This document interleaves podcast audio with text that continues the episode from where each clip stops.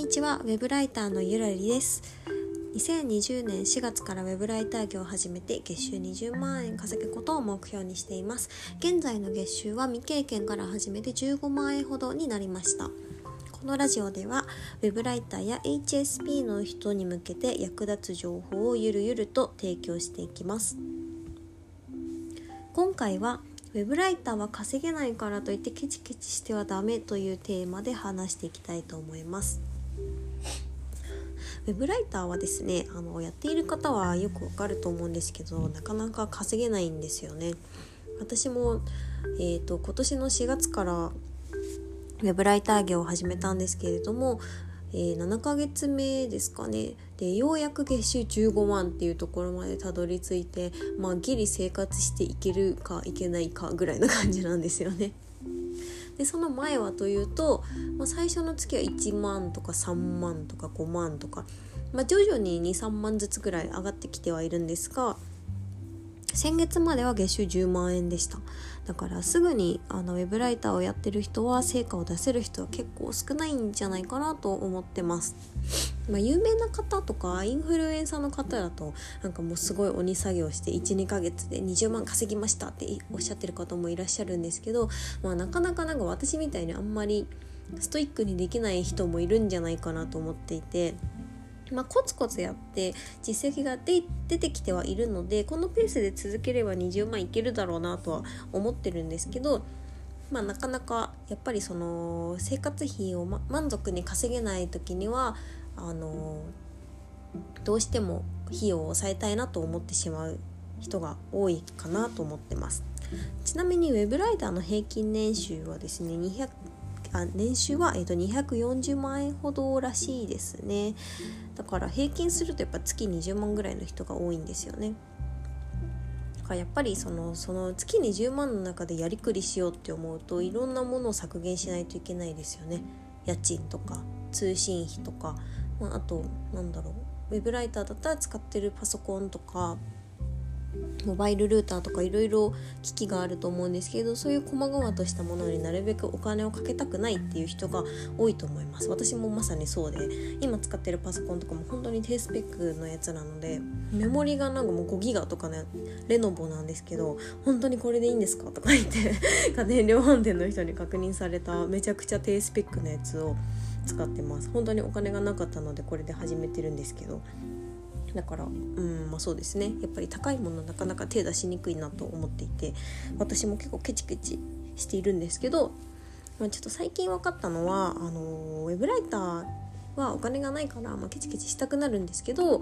やっぱり出すところは出さないとお金を稼げるようにならないんだなっていうことが最近分かりました。でこれを知ったきっかけが佐藤誠一さんっていうウェブライターの年収750万ぐらい稼いでるあの YouTube もやってる方がいらっしゃるんですけどその人のツイートを見て思いました。何かっていうと費用対効果を意識しましょうっていう内容だったんですね。で費用対効果って何かっていうと、まあ、そのかけたお金に対してどのぐらいのリターンが得られるかっていうことなので例えばあの私がびっくりしたのはですねいつも家で作業を基本してるんですけどその時はだいたい1時間で1,000文字ぐらい記事を書けるんですね普段のペースは。なんですけどカフェで500円出してカフェで書いた記事は、えー、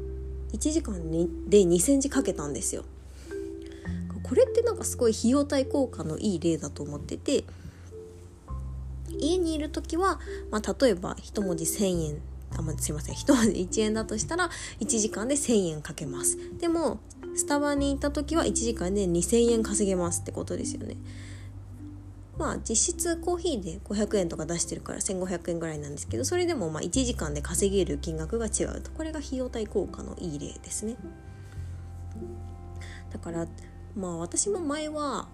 まあ、今もそうなんですけどそのコーヒーとかって毎日買ってるとすごいお金がかさむじゃないですか。スタバに毎日毎日通ってたら毎日500円がなくなっていっちゃうわけなので結構お金がかかるから、まあ、家でそれだったらあのコーヒーの豆とかインスタントコーヒーとか買って飲む方が安いじゃんって彼氏に言われて確かにそうだなって思って家でコーヒー飲んでたんですけどやっぱり家にいるとなんかちょっと集中できないことが多くていろんなことが気になっちゃうんですよね。だからたまにカフェに行くとものすごく集中できて周りに人もいるから結構シャキンとした気持ちになりますし、まあ、現にそうやって1時間で2センチかけましただからお金をかけることによってよりお金が生み出せるものがあるっていうのをあの初心者のウェブライターさんには知っていただきたいなと思います。で私がそれを実感したのがですねその先ほどのカフェとあともう2つほどあります。1つ目が、えーと、あ1つ目はそのさっきのカフェ代で2つ目がモバイルルーターですね。あの無線ルーターを持ち運ぶ人はウェブライターさんだと多いと思うんですけど私もちょっと以前使ってたんですがあのちょっと事情があって使えなくなってしまってここ数ヶ月間はずっと家でやったりとかカフェの無料 w i f i を使っていました。なんですけどついこの間ですね、えーと、と YMAX 申し込んで月4,000円ぐらいかかっているんですね。で私どうしてもやっぱりケチケチする体質なのでどうしてもやっぱり月4,000円のモバイルルーターがかかるのすごい嫌だなって思ったんです固定費で4,000円って結構大きいじゃないですかだからうーんすごい考えたんですけどでもいろいろ考えてまあ、さっきのカフェ代の話でいくとモバイルルーターを使ってカフェで作業したら私の場合多分2時間でその4,000円稼ぐことができるんですよね。なんかずっと家でモバイルルーターを使わずに作業しているよりも多分ずっとカフェにいた方がお金は稼げるとだからモバイルルーターの固定費分も稼げるんだなっていうのが分かったのでああじゃあやっぱりこれは買った方がいいなと思って、まあ、別にカフェに行かなくても図書館とか別の場所でも作業できますし、まあ、モバイルルーター使ってる方がやっぱ安全性が高いっていうのもあるので、まあ、これ買った方がいいなと思って購入しました。でこれお金かけてよかったなって思ったもののもう一つがですねマウスなんですね。あの私マウスを全然買い替えることがなくって大学生の時になんか親にもらったやつかなんかなんかすごい安いエレコムの1,000円ぐらいのマウスをずっと使ってました。でライターになった時もこのマウス別にまあ不便がなかったのでずっともう会社員の時から多分7年ぐらいずっと使ってるんですけどなんか最近スクロールの調子がめちゃくちゃ悪くてもうスクロール下にしてもなんかちょっとなんかなんて言うんですかね。スクロールを100%下にしたとしても50%ぐらい上に戻っちゃったりとかするんですよ。ですごい画面がもうグラグラグラグラしてめちゃくちゃストレスでもうこれ買い替えるしかないなと思ってちょっといいやつにしたんですね。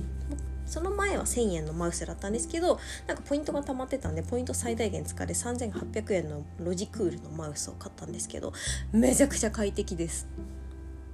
もうこれスクロールちょっとやるだけですごいビューンって下に来ますしなんかもう本当にちょろって動かすだけでなんか画面の端っこまでブーンって動くのでなんか全然使い勝手も違うんですよね。そのマウスの重さも違うのでなんかやっぱ手の負担がすごい少ないなっていう気がしますしどうしてもあのウェブライターってパソコンで毎日作業するのでマウス本当に大事だなって思いました。